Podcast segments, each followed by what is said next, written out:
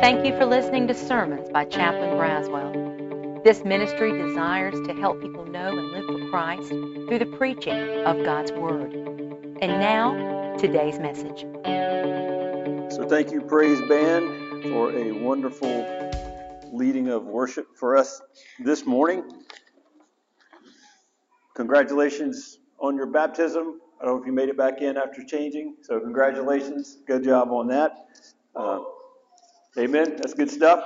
So I'm getting some feedback. Just want to make sure I'm doing this right. All right. So I'm wired for sound. Hey, so you made it. You made it through the week, and you made it here to chapel. I'm going to ask you to do something for me. I'm going to ask you to block out everything that's kind of competed for your time, your attention, your love, your talent, your money, all those things, and just focus on one thing. One thing while we just kind of close out this service and come into communion as we as we prepare in, in going into the Passion Week into Easter season, I want you to just to focus on one thing, and that's your relationship with Jesus Christ. You're like, well, you know, come on, chaplain, I'm, I'm here. You know, I, you know, I, I, you know, I spanked half the kids to get to church on time, or, or, or I had a fight with my wife or my husband to get to church on time, and had, you know, had a flat, but I got to church on time. Let's take a moment as we go into this passion season to focus on your relationship with Jesus Christ. I say I said congratulations earlier because you weren't in here. Congratulations. Praise God.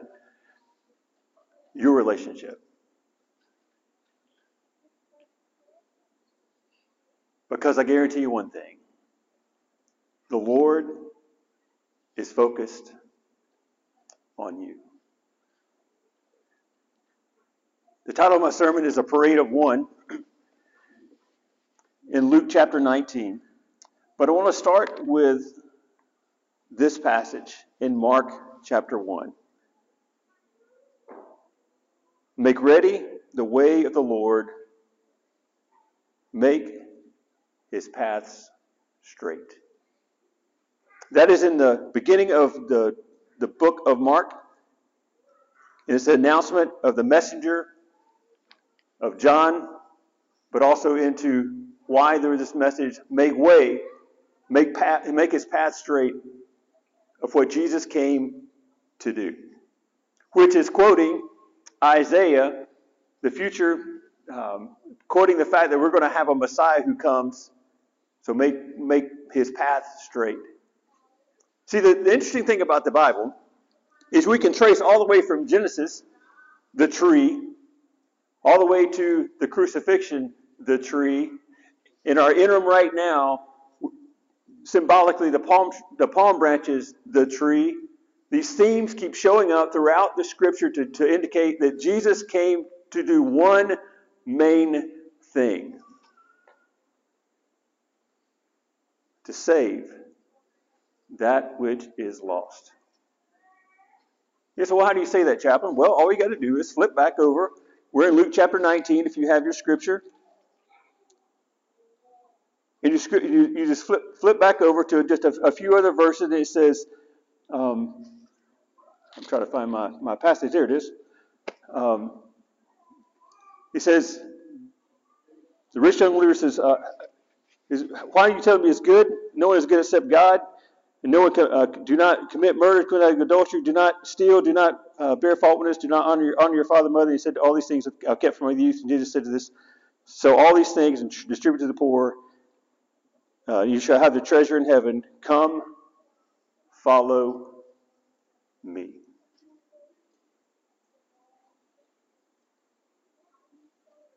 And then the first part of 19, verse 10 Zacchaeus. Jesus said to him at the end of, the, of this salvation, Today salvation has come to your house because he too is the son of Abraham, and the Son of Man has come to seek and save that which is what? Lost. You see, the Passion Week, I'm going to invite you to, to slow your life down block out the demands. You got four days to get five days of work in. I realize that.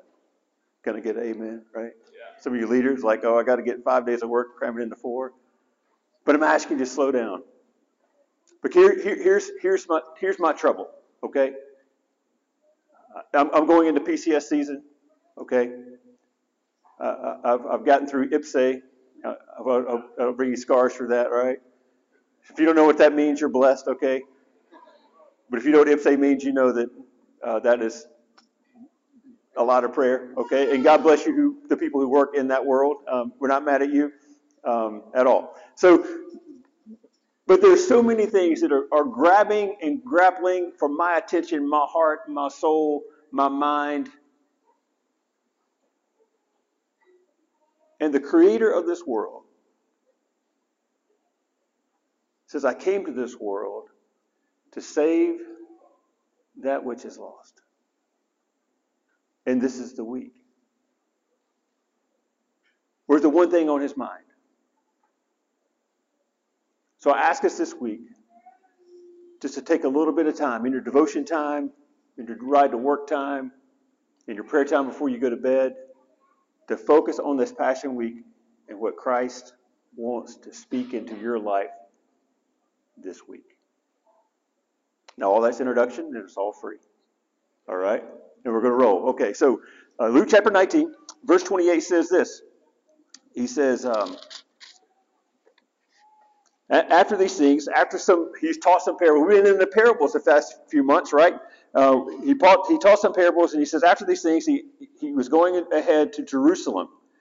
And he approached Bethphage and Bethany, and the mount, of, uh, the mount which is called Olivet, and sent two of his disciples He says, Go into the village ahead of you, and there enter you, you'll find a colt tied, which no one yet has ever sat. Untie it and bring it here. My first point is the king is coming. You see, historically, when, when the general or, or the king came back from battle, everyone would gather and, and sing praises to him and lay their cloaks and lay their branches in the, in the road because as you know, battle is, is, is scary, it's, it's muddy, it's filthy, it's bloody, it's, it's terrible. And this idea of laying all this out into the street, of welcoming them back, softening the, the, the return, of them coming back in as a king, on the stallion, on the mighty horse, saying, I have power, not only in, in the country that we've conquered, but in, in, in the country that I, I, I am now the king of, the city that I am now king of. I am the king. And either by, by force I am in control, and we have made our we have made our will known on the opposing force, the opposing country, the opposing city, the opposing king. We have forced upon them what I will we want to have done. Does that sound familiar to anybody? I don't know. Maybe when you play T-League, uh, T-ball, we're going to force our will on that other T-ball team. I don't know. So anyway, we're going to force our, I have forced my will but in celebration, victory. Maybe you've saved us from a king invading our city, invading our country. People are praising and glorifying that king. But Jesus, the King of Kings and Lord of Lords, Jesus, who will be, called, proclaimed the King of the Jews, Jesus, the King of Israel, comes in on a donkey, on a colt, as a servant. Now, as I read this passage, maybe you read this passage the same way I do. As I read this passage, I'm, like, did Jesus prearrange that? Or did Jesus kind of get to know the person on that road that he traveled many times over the, the hill down into Jerusalem? Or did he just know, and the owner of the colt or the donkey just knew that, hey, if, if the Lord asks for it, I'm going to give it up. I don't know. Nobody really knows. Some people speculate, some, some scholars speculate what's going on. But there's two things that, that, that can be both equally true. One, Jesus intentionally fulfilled the, the, the, the um, prophecy in Zechariah 9 9 saying that he would, be, he would ride in on a colt. Do you understand what I'm saying? It's one thing to say, well, Shazam, it just kind of lined up. That was great. Okay, Shazam's a new movie. I can say that now. All the kids know what that means. Some of y'all didn't know what that meant still a couple weeks ago. But anyway, hey, did it just, just happen to align? It just worked out. Luck. Or did this King of Kings and Lord of Lords say intentionally, I'm going to ride a colt into the city to fulfill, to fulfill Zechariah 9 9? Because guess what? I'm also going to intentionally fulfill the prophecy about what? That I will die for the sins of man. Make no mistake. I intentionally go to the cross that I can save man, men and women, boys and girls from hell. Make no mistake. Because so he says this. Or, I think equally is so, is, is that, so he intentionally, uh, did he set it up or not? Knew it would be ready or not? I don't know. But he intentionally rolled the colt in so we would know he was, his intent of what, how and why he was riding in. And as they saw him coming in on the colt, people, people who had been healed from being lame, people who are blind, people who have been forgiven, people who, who, who are deaf, people who have, who have been fed, people who've seen all the miracles of Jesus. Guess what? They start as, as the disciples are kind of kind of fronting it up and saying, "Praise Him, Hosanna, blessed is He who comes in the name of the Lord." They also they also are praising Him.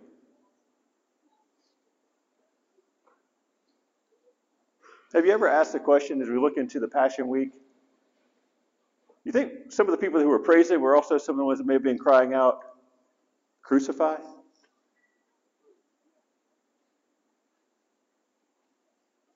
What about us?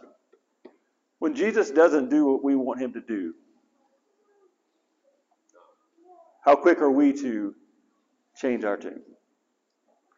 You see, because some of the people in the crowd who were, who were praising, saying, Hosanna, they, they ignored the, the, the, fact that he was on a colt. They knew that he had power, he had strength, and he was coming in, and he could conquer the city, and they wanted him to rise up and conquer the city and overthrow this Roman rule, this depression, this oppression, all these things crushing down on them, and he would be the King of Kings. And Jesus said, I came to do what? Not to overthrow the government, to do what? To save that which is lost. Come back to that in a second. So as I read this passage, one thing.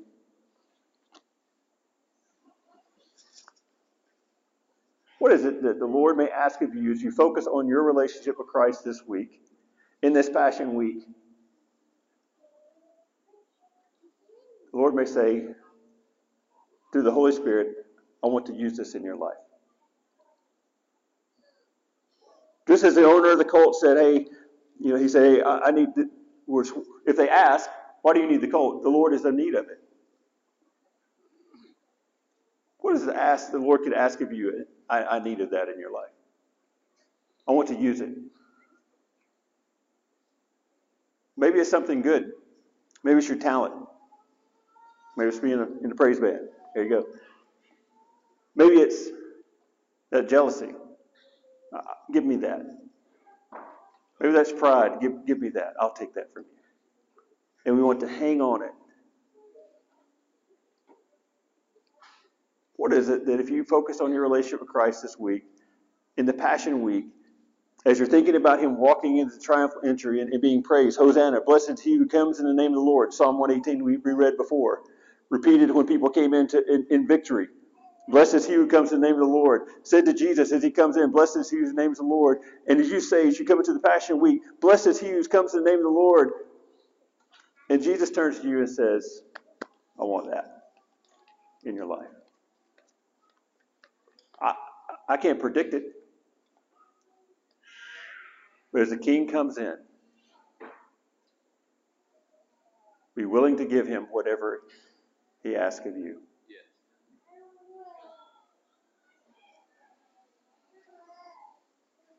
We keep reading. They, they're untying the colt. The owner said, Then why are you untying the colt? And they said, The Lord is in need of it. And they brought it to Jesus and put the coats on the colt and put Jesus on it. And he was going, and they spread their coats in the road. And as soon as he was approaching near the descent of the Mount of Olives, the whole crowd of disciples began to praise God, joyfully with a loud voice, in all the miracles which they had seen, and blessed, and shouting, Blessed is the King who comes in the name of the Lord, the Prince of heaven, glory in the highest. And some of the Pharisees in the crowd said to him, Teacher, rebuke your disciples.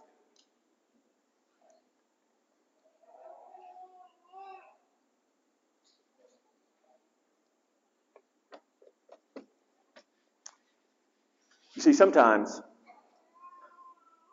we just need to praise Him. I thank you for the, the set. Dan, Dan warned me. He said, Hey, our set's going to be a little bit more exciting than normal. I'm like, Praise God. But sometimes we need to praise Him. We need to be thankful for what He's done in our life. We need to tell the story of what He's done in our life. Now, I'm not saying force something down somebody's throat or be obnoxious or be rude, but it, but it lends itself of if the King of Kings and Lord of Lords, the creator of all of heaven and earth, his main story is you, my, what convicts my soul is so why is my main, my main story not him? Whereas if Jesus talks more about me than I talk about him, th- there might be a problem with me. So he says, he goes in verse, nine, uh, verse 40, he said, But Jesus says, I tell you the truth. Uh, if the, uh, Jesus said, I tell you, if these become silent, the stones will cry out. The rocks will cry out. But because here, here's what Jesus knows make way the path of the Lord. This parade of one was on the path. And that path started in the garden. That path uh, followed through every prophet. That path followed through, through Bethlehem. That path followed through Jerusalem. That path followed down the triumphal entry. That path goes to the cross. That path goes to the resurrection. That path comes into your life and in my life. That path is to the return of Christ in the second coming. It's not just one little short path. That way is a way through time and through history from the beginning of time to the end of the time. That path, and you're on it. And all of creation sees it. The king is coming. 41 says, And he approached Jerusalem and he saw the city and he wept over it. There's only one other recorded time that Jesus wept. They say he was grieved. They speak of it, by saying Jesus wept, there's only one other recording time. And he wept over the city. And we can speculate about why he wept over the city. He was, did, he, did he weep over the fate of Jerusalem?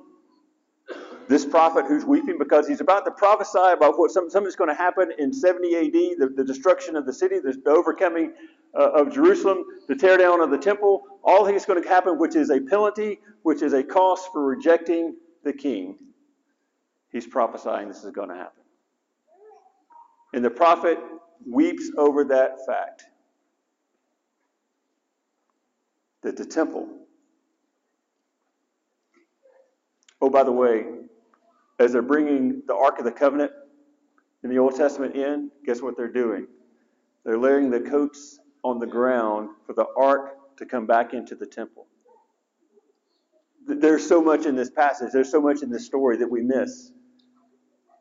And it's the same for Jesus. So the prophet is weeping.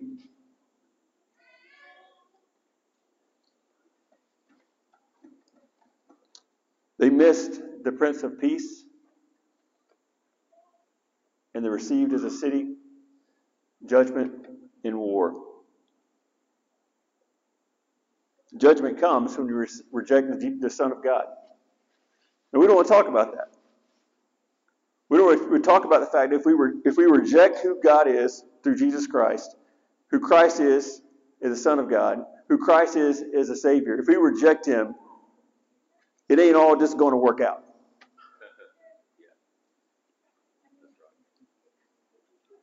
So either Jesus is a false prophet, either Jesus is a lunatic, liar, or Lord, or Jesus is crazy, or this is a, a stark warning to us.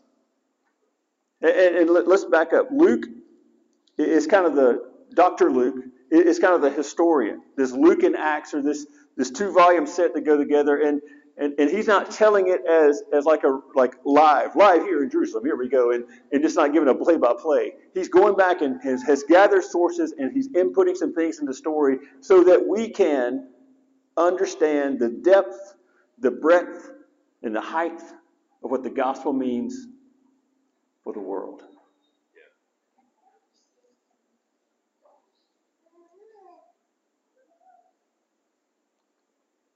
You see, I can get away with a lot of things. You can, I can, we all can.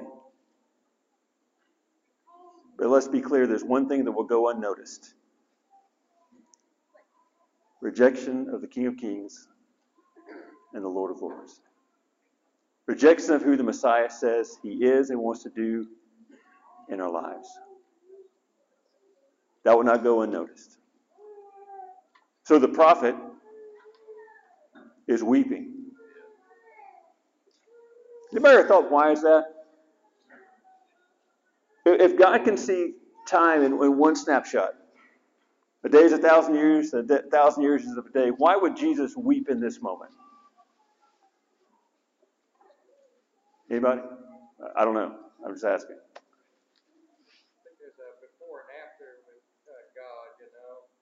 Yeah, amen. I, I, I, think part of it is honestly is a, is a fact that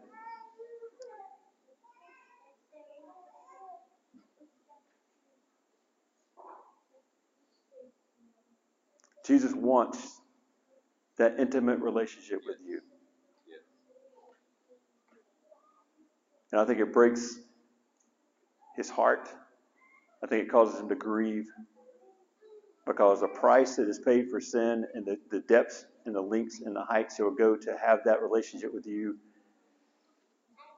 And we'll say, I got it. No, God, I got it.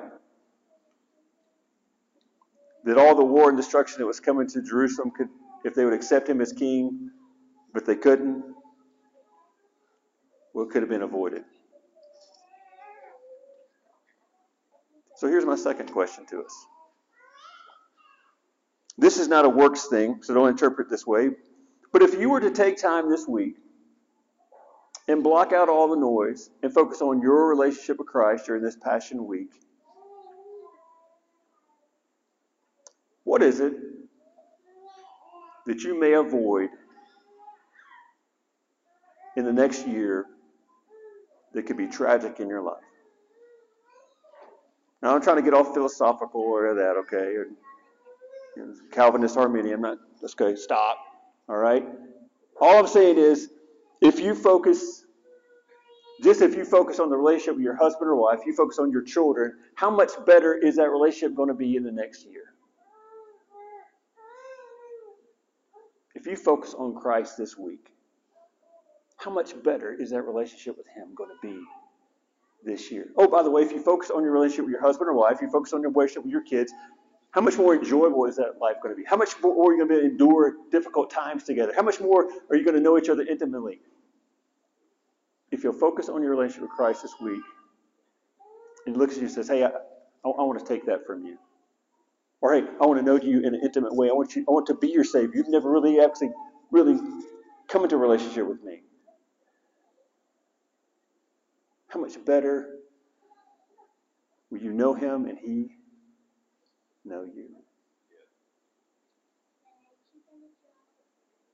You see, I think the prophet is weeping because he looks at a world that's dying and says, I came that you may have life and have it more abundantly. My peace I give to you. So the prophet looks into your life. It looks into my life.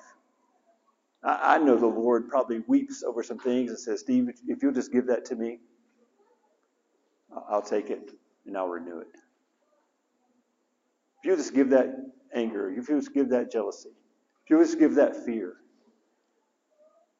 if you just give that to me, I'll take it because I died on the cross for that anger or that fear or that jealousy. And I'll renew it.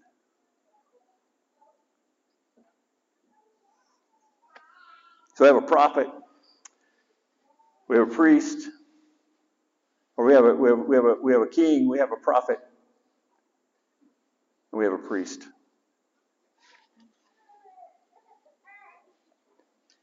Jesus entered the temple and began to drive out those who were selling, saying to them, It's written, My house shall be a house of prayer, but you have made it a robber's den. There are a lot of Christians who justify anger from this verse, from this story. There, there are a lot of toxic pastors. I can say that because probably was one at one time. I think the army is beating it out of me. There are a lot of abusive people who justify anger from this passage, in my opinion.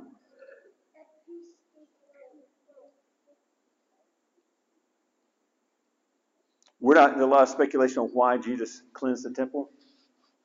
So since other people speculate, I shall too. All right? Why did Jesus cleanse the temple? One, what's the phrase? Prepare the way of the Lord that he may come in.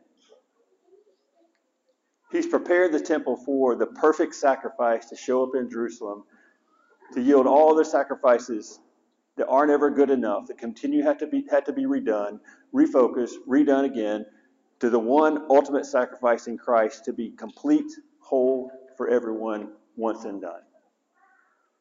Two, I, I, I think he's in in the Gospels. It talks about when when Christ said, "It is finished." What happens? You remember what happens when it says, "Christ it is finished"? There was an earthquake, and the veil was ripped from top to bottom. I think he's making way in that situation too. For, for God to have access to man and man to have access to God. There is no more veil between us and God. There is no more, you know, only the priest can go in. There is no more that. It is, you can go before holy God the Father and say, Lord, I need your help in my life because I need you. And I have access to you because of what you did on the cross. So we sang Hosanna. Blessed is he who comes in the name of the Lord. Why? Because Christ came to seek to save the lost. Guess who that includes? As me. And it's not until I take enough time to step away from the from, from folks that say, Oh, you're just doing so good. Such a good man. Such a good husband. You're such a good father. We like you. Or other people saying, Man, you're you're terrible, you're the worst, you know. Can't wait till you PCS. Whatever it is. Whatever distracts us from the fact of, of one thing, and this is this is it. I was lost. But now I'm found. I was blind. But now I can see. The King of Kings and Lord of Lords, the creator, creator of all creation, knows me better than anyone on in existence, died for me. And he died for you. So I ask you, as you come to this Passion Week, Seder, Monday, Thursday services, Good Friday services, Easter service, all these things. Make it about you and Him. Because He made it about Him and you.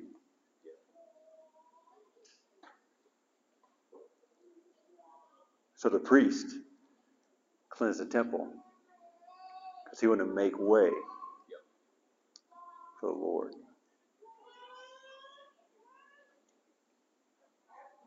How about you this week? And I'll be done. We're going to do the communion in a second. How about you this week? How will you make way?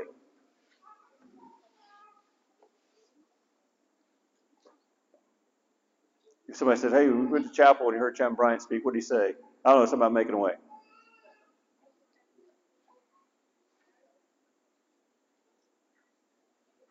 Make way. Give him access to everything that you struggle with, that you hope for, that you dream for, that you fear of. Give him access to all of it. And watch him work.